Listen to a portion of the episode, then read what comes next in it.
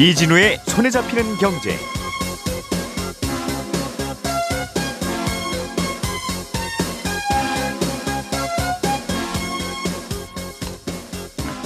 안녕하십니까, 이진우입니다. 우리나라는 주식시장에 처음으로 상장하는 기업의 공모 가격을 정할 때 기관 투자자들을 대상으로 조사를 해서 결정합니다. 그런데 그러다 보니까 공모 가격이 제대로 책정이 안 된다는 의견이 있네요. 꽤 흥미로운 의견인데, 우리나라의 공모가를 결정하는 과정에 어떤 문제가 있다는 건지, 혹시 어떤 대안이 있을 수 있다는 건지, 다른 나라들은 좀 어떻게 결정하고 있는지 이 얘기를 좀 자세하게 나눠보겠습니다. 미국이나 유럽 국가들이 탄소 발생을 줄이기 위해서 최근에 태양광 발전 시설을 늘리고 있는데요. 이 태양광 시설을 늘리면 늘릴수록 오히려 환경에는 더 안 좋을 수도 있다는 그런 주장이 있습니다. 어떤 점이 문제인 건지 이 내용도 들여다보겠습니다. 우리가 노후를 위해서 연금 펀드를 많이 가입하는데, 가입하는 요령, 가입할 때 주의해야 될 점까지는 많이 알려지고 있는데, 그래서 연금 펀드에 있는 돈을 나중에 노후에 받을 때도 혹시 요령이 필요할까요? 네, 필요합니다. 오늘 그 정보들을 자세히, 어, 자세히 전해드리겠습니다. 팔월 육일 금요일 손에 잡히는 경제, 광고 듣고 시작하겠습니다. 오늘의 뉴스를 프로파일링합니다. 평일 저녁 여섯 시 오 분 표창원의 뉴스 하이킥.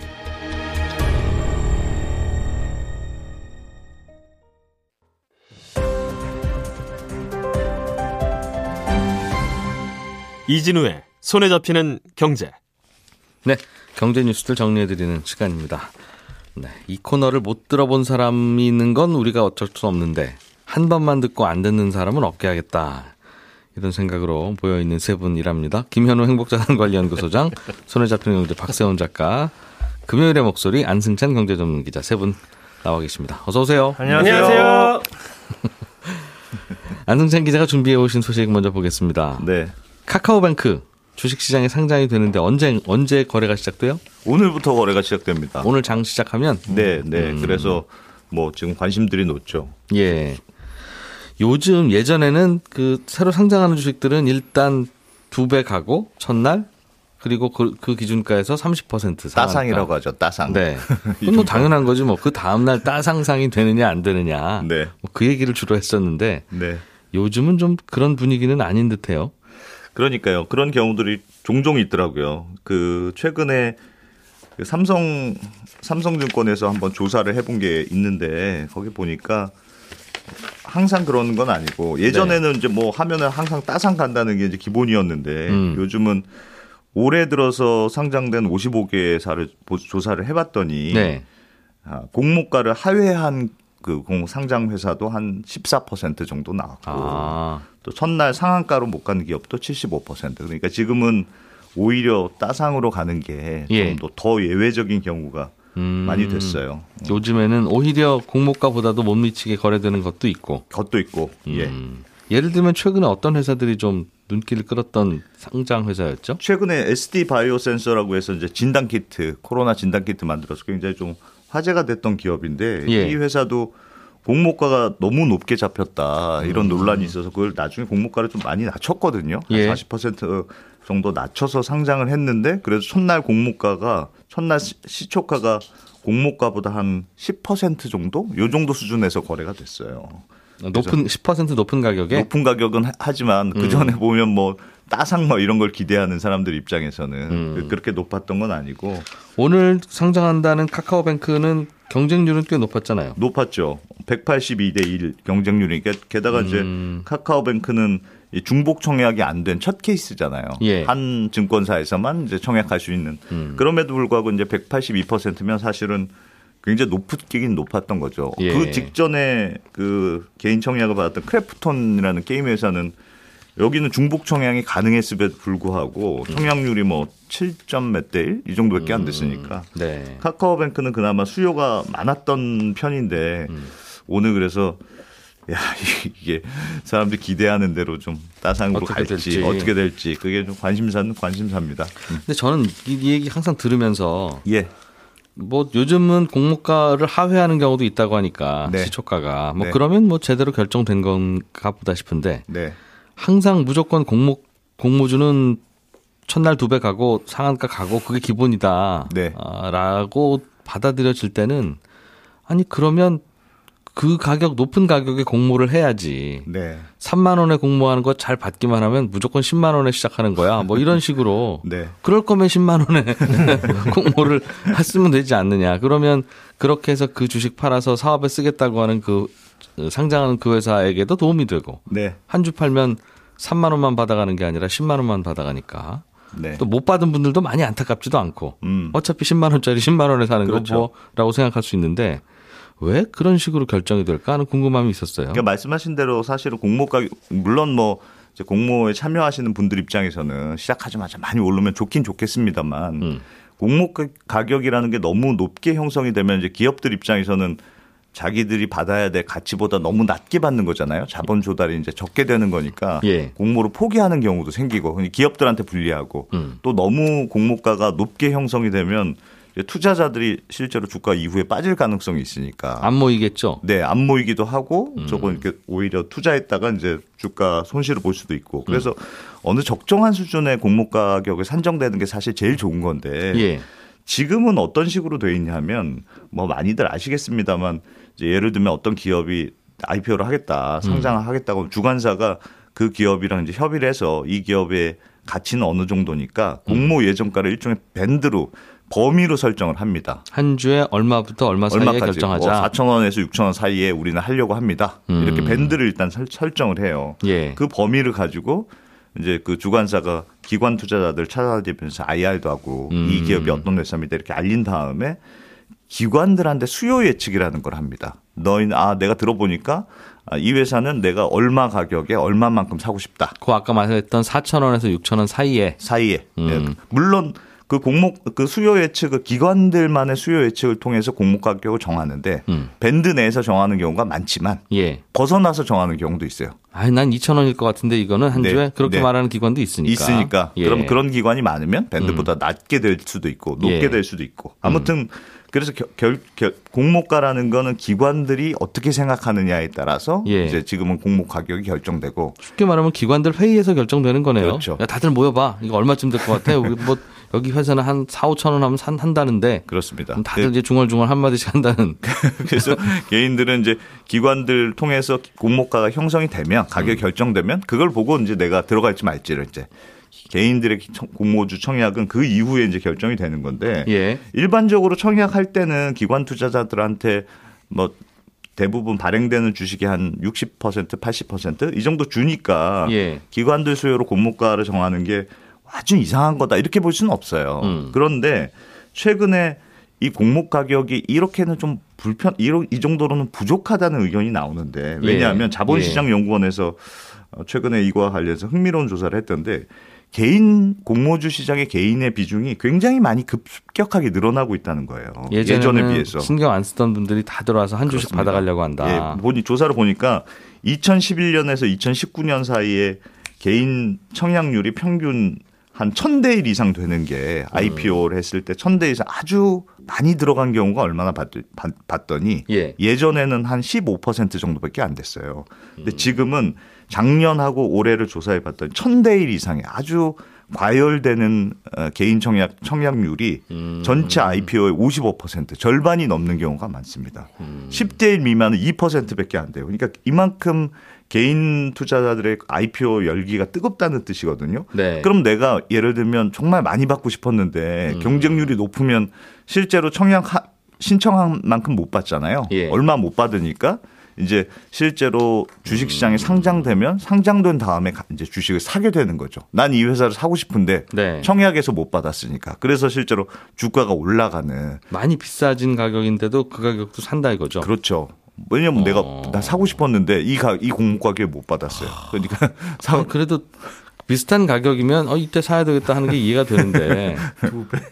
아니 아파트 추첨해서 떨어졌다고 그게 두 배 가격인데도 그래도 살 거야 하는 건 좀 이상하잖아요. 실제로 보니까 개인 청약률이 높은 경우에 시, 시작하자마자 실제로 사는 사람들도 많고 음. 가격 상승률도 주가 상승률도 높더라. 그래서 음. 개인 청약률이 예를 들면 팔백 대 일이 넘은 경우에는 첫날 평균 주가 상승률이 팔십육 퍼센트더라. 음. 경쟁률이 이백 대 일 미만으로 조금 흥행에 실패한 상장의 경우에는 첫날 상승률이 삼 점 팔 퍼센트밖에 안 되더라. 이게 이제 자본시장연구원의 음. 조사고. 그래서 개인들이 끌어올리는 거다. 첫날 딱 이, 이 조사에서 게? 제가 재밌었던 건 예. 기관들의 수요가 비슷한 경우만 따로 뽑아, 뽑더라도 음. 개인들의 청약열기가 높은 게 주가 상승률이 높더라.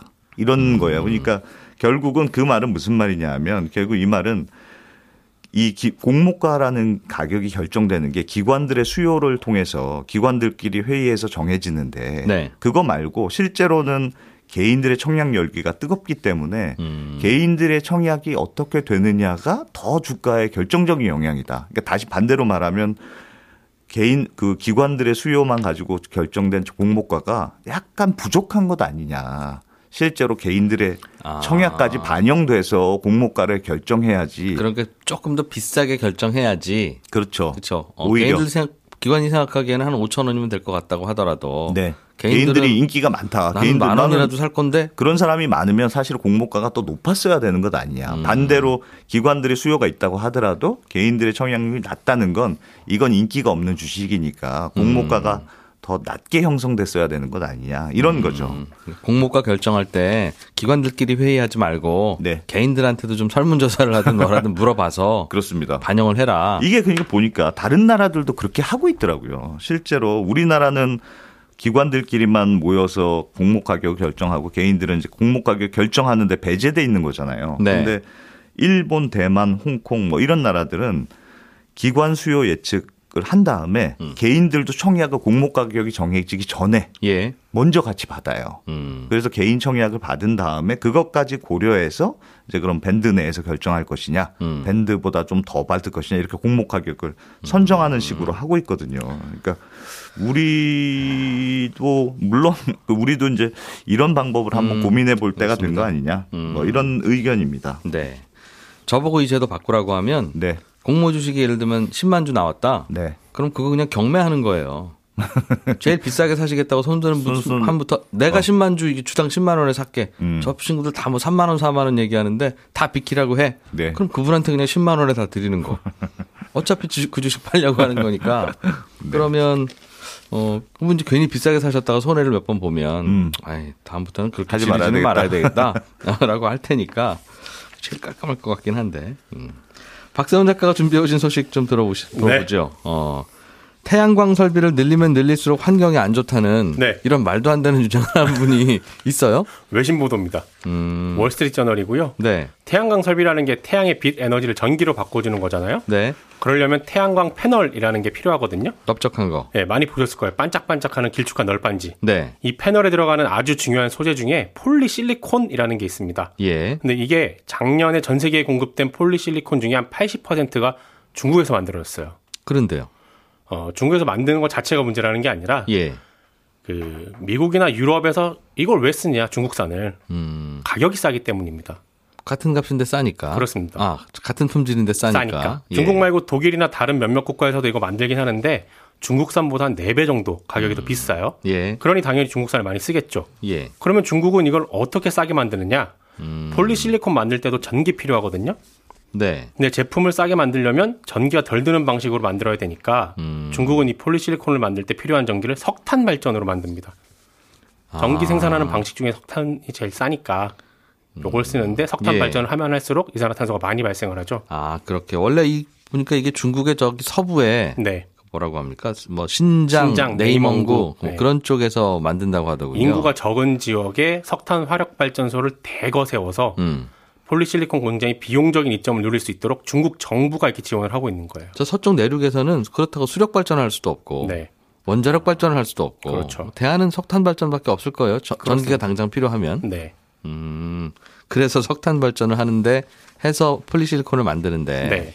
이쪽으로 주문이 늘어나가면 석탄을 더 떼야 된다. 그렇습니다. 태양광 패널 생산이 확대할수록 이산화탄소 배출이 늘어나고 음. 태양광 산업이 지금까지 이뤄낸 배출 감소가 다시 원점이 될 가능성이 있다.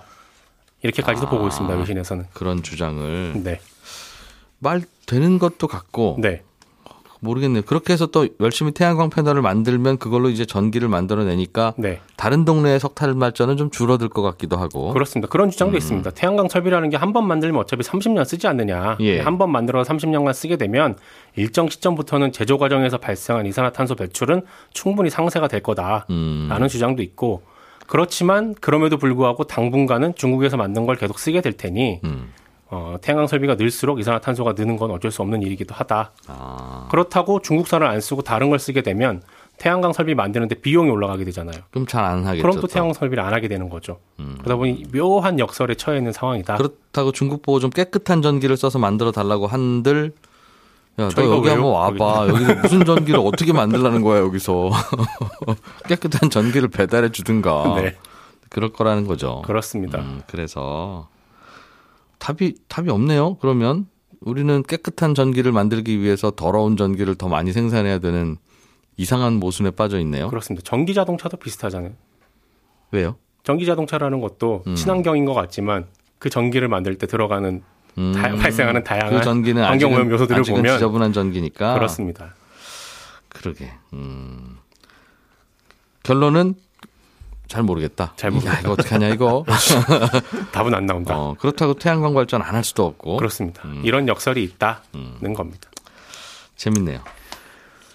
어, 김현우 행복자산관리연구소장님, 네. 어, 청취자 질문이 하나 들어와서 저희가 이걸 좀 공부해보기 시작했던 건데. 네. 연금펀드 가입하시려는 분들은 많잖아요. 네. 노후 대비를 위해서. 그래서 이렇게 하세요, 저렇게 하세요, 뭐 옮겨보세요, 뭐 여러 가지 요령들을 가끔 가르쳐 주시는데 예. 그렇게 잘 가입을 해서 지금 받을 시, 나이가 됐다. 네. 자, 그럼 이제 난 그걸 깨면 되는 거냐? 그것 다음부터도 좀 가르쳐줘야지라는 네. 질문이에요. 네, 그렇습니다. 이게 연금에도 여러 종류가 있는데 간단하게 말씀드리자면 납입할 때 어떤 혜택이 있는 상품은 받을 때 제약이 있고요. 납입할 때 어떤 혜택도 없는 상품은 받을 때 제약 없이 자유롭습니다. 그러니까 일반적으로 음. 보험회사의 일반 연금보험 같은 경우에는 뭐 납입할 때 특별히 세액공제나 뭐 연말정산 때 아무런 혜택이 없잖아요. 네. 그러면 나중에 연금으로 받을 때 마음대로 받으셔도 됩니다. 다른 한꺼번에 깨든 달달이 받든. 그렇습니다. 뭐 십 년 음. 이상만 지나가면 세금도 네. 안 띄는 비과세 상품이 되는 거고요. 네. 뭐 얼마가 불어났건 간에 이거는 이제 신경 쓰실 게 없고 음. 우리가 연금을 받을 때 조금 신경을 써야 되는 건 납입하는 동안에 연말정산 때 세금을 깎아주는 상품들. 대표적으로 아. 연금저축, 아이알피 이 두 가지가 있는데. 연금저축. 예. 연금저축, 연금보험, 연금펀드 셋 중에 하나 고르세요 했던 그거. 네. 음. 연금저축 펀드나 연금저축 보험이 대부분인데 네, 네. 그 연금저축이라는 글자가 들어가는. 연말에 세, 에, 소득공제 받았던 거. 예, 요 네 글자가 음. 들어가는 상품 또는 아이알피라는 상품. 여기다 돈을 넣으면 네. 어, 세액공제를 해주는데 음. 여기에 들어간 것도 크게 두 가지로 나뉩니다. 하나는 내 돈으로 내고 세액공제 받은 부분. 네. 그리고 또 하나는 퇴직금. 어떤 음. 돈이 들어갔냐, 어떤 게 원천이냐에 따라서 부과되는 세금이 달라집니다. 그래서 퇴직금도 결국은 내 돈이긴 한데 아무튼 평소에 넣었던 돈이냐, 그렇죠. 아니면 퇴직할 때 한꺼번에 받아서 한꺼번에 들어갔던 돈이냐, 네, 내, 여, 내 의사를 가지고 들어갔느냐, 아니면 딱 이게 법정 퇴직금 혹은 명예퇴직금으로 들어간 돈이냐, 음. 그거에 따라서 세금이 달라지기 아, 때문에 예, 요걸 계획을 세우고 좀 받아야 됩니다. 어떻게 해야 돼요? 일단 내 돈으로 납입한 부분에 대해서만 보자면 요것도 두 가지로 나뉘어져요. 음. 어, 세액공제를 받은 돈이 있고. 냈지만은 연말정산 때 세액공제 신청을 안 했거나 회사를 다니고 있지 않아가지고 딱히 그런 세액공제 받을 일이 없었던. 아, 음. 계속 자동이체로 빠져나가긴 하는데 예. 요때부터 요때까지는 내가 회사를 퇴사하고 쉬던 기간이어서 안 네. 냈다. 그렇죠. 아니면 아. 연말정산 때 보니까 이거 받아봐야 별 의미 없네 혹은 뭐 깜빡하고 제출 안 했네 해가지고 빠진 부분. 연말정산 안 받았던 부분. 네. 그래서 예. 연말 이 세액공제를 받지 않은 돈은 원금에 대해서는 언제든지 비과세로 인출을 할 수가 있습니다. 네. 천만 원이 그렇게 들어갔는데 여기에 뭐 이천이 이자로 붙었든 뭐 하든지 간에 내가 낸 음. 천만 원만큼은 어느 때고 그냥 뺄 수가 있고요. 네. 여기서 붙은 이자 부분, 수익 부분에 대해서는 십육 점 오 퍼센트를 세금을 내고 줍니다. 음. 그래서 아무 때고 이건 인출을 해도 되니까 네. 요거는 뭐 나중에 연금으로 받든 중간에 받든 상관은 없습니다. 음. 세액공제 받은 부분이 이제 문제인데요. 요게 약간 복잡해요. 이거는 연금 수령 한도라는 걸 지켜서 받아야 됩니다. 그러니까 이건 연금으로 언제부터 받을 수 있냐면 오십오 세부터 최소 십 년 동안 네. 육십오 세까지 받으셔야 되는데 이 십 년의 기간 동안 나눠 받아야 됩니다. 한도 이내로 받으면 한 삼에서 오 퍼센트 정도 세금이 나가는데 한도라는 게 따로 있습니까? 예, 이 한도를 계산하는 방식이 음. 아, 육십오 세까지 얼마나 남았느냐 이걸 나눠요. 그러니까 예를 들어서 지금 오십오 세잖아요. 음. 일억이 쌓여 있습니다. 그럼 네. 육십오 세까지 남은 기간은 십 년. 네. 그러니까 일억 나누기 십 년 하면 올해 받을 수 있는 건 천만 원. 천만 원. 근데 거기에 이십 퍼센트 정도는 더 꺼냈을 수 있게 만듭니다. 네. 그래서 천이백만 원까지 꺼냈을 수 있는데 아. 내가 이걸 받지 않고 있다가 그냥 육십 세에 딱 갔더니 예. 일억이더라. 예. 그러면 앞으로 육십오 세까지 남은 기간은 오 년. 음흠. 일억 나누기 오 년 해서 올해 받을 수 있는 건 이천만 원. 네. 여기에 플러스 이십 퍼센트 더. 이게 음. 이제 한도예요. 그 한도 내에서 쓰면 삼에서 오 퍼센트. 음. 한도를 초과해서 뽑아 쓰게 되면 십육 점 오 퍼센트. 그러니까 세금이 아. 많이 붙는다. 이렇게 보시면 되는데 여기서 또 한 가지 복잡한 게 예. 이렇게 받게 되는 연금의 연간 수령 금액이 천이백만 원을 초과하면 네. 앞서 말씀드린 설명 다 필요 없이 다른 소득과 전부 다 합쳐가지고 종합과세를 합니다. 음. 음, 그렇기 때문에 아 내가 이거 한도 내에서 얼마씩 쓸까 이런 거 계산을 하시다가도 아무리 많이 받아도 네. 월 백만 원을 넘지 않도록 연간 음. 천이백만 원까지만 받을 수 있도록 조절을 하셔야 돼요. 결국 그럼 내 연금 통장에 들어있는 돈을 딱 보고 예. 몇 살부터 찾았을 수 있죠? 오십오 세부터 받을 수 있어요. 오십오 세가 되면 네. 그러면 몇 년 동안 나눠서 십 년? 무조건 십 년? 육십오 세까지라고 보시면 돼요. 그래서 육십오 세가 넘어가면 한도가 없어지는 겁니다. 아. 예, 한도 없이 끊었을 수는 있는데 다만 그게 연 천이백을 넘어가면 종합과세 된다. 알겠어요. 육십오 세가 넘었었을 거면 어, 연간 한 달에 백만 원 이상, 연간 천이백만 원 이상만 안 쓰도록 조심하면 세금은 피할 수 있는 거고. 그렇죠. 오십오 세부터 꺼냈어야 된다 그러면 육십오 세까지 한 십 년 남았으니까 네. 여기 들어있는 통장의 돈을 십 등분해서 매년 일 년씩만 꺼냈어야 된다. 그렇죠. 혹은 그 연간 천이백을 초과할 만큼 많이 모였으면 음. 오십오 세 때 회사를 다니고 계실 확률도 높잖아요. 네. 난 연금 필요 없어라고 하더라도 미리 인출을 하셔가지고 연간 음. 천이백을 초과해서 끊어쓰지 않도록 미리 좀 뽑아내야 된다는 아, 거죠. 나중에 내가 보니까 일 년에 천이백만 원을 더 꺼냈어야 되겠네. 이 연금 다 쓰려면. 네. 당장은 돈이 필요 없어도 오십오 세가 넘었으면 미리미리 절세할 수 있도록 좀 꺼내놔야 된다. 네, 그게 유리할 수 있습니다. 아, 복잡하네요, 이것도. 네, 복잡합니다. 어, 어떤 요령이 또 있습니까? 이제 아이알피에 넣은 네. 그 돈이 있어요. 아이알피에도 내가 넣은 돈을 연금저축과 똑같이 세액공제 받을 수 있고 네. 아이알피는 나중에 퇴직할 때 퇴직금을 받을 수 있는 주머니인데 음. 어, 내가 넣은 돈은 연금저축하고 동일하게 예, 활용을 하시면 됩니다. 똑같습니다. 이거는 예. 앞서 말씀드린 방법과. 그런데 음. 퇴직금을 받은 경우에는 좀 달라요. 퇴직금 같은 경우에는 십 년의 기간이기는 한데 이게 퇴직 시점부터 세입니다. 그러니까 오십오 세 혹은 퇴직 시점. 그때부터 이제 늦은 시기. 그러니까 오십팔 세에 나올 수도 있고 육십 세에 나올 수도 있잖아요. 예. 육십 세에 나오게 되면 그때부터 십 년이니까 칠십 세까지가 연금 한도 음. 이 십 년의 기간으로 보고 네. 그때 이렇게 나눠가지고 받으셔야 된다는 점 그게 조금 차이가 아, 있습니다. 삼이사구 번님께서는 한도가 초과되면 연금 수령 기간을 좀 늘리는 방법도 있다고 하는데 그렇죠. 아, 이건 복잡하니까 네. 저희가 이거 이어지는 커피타임이라는 네. 팟캐스트 프로그램 별도 프로그램 저희가 올려놓겠습니다. 네, 손에 잡히는 경제 여기서 마무리하고요. 열한 시 오 분부터 이어지는 손에 잡히는 경제 플러스에서 다시 인사드리겠습니다. 이진우였습니다. 고맙습니다.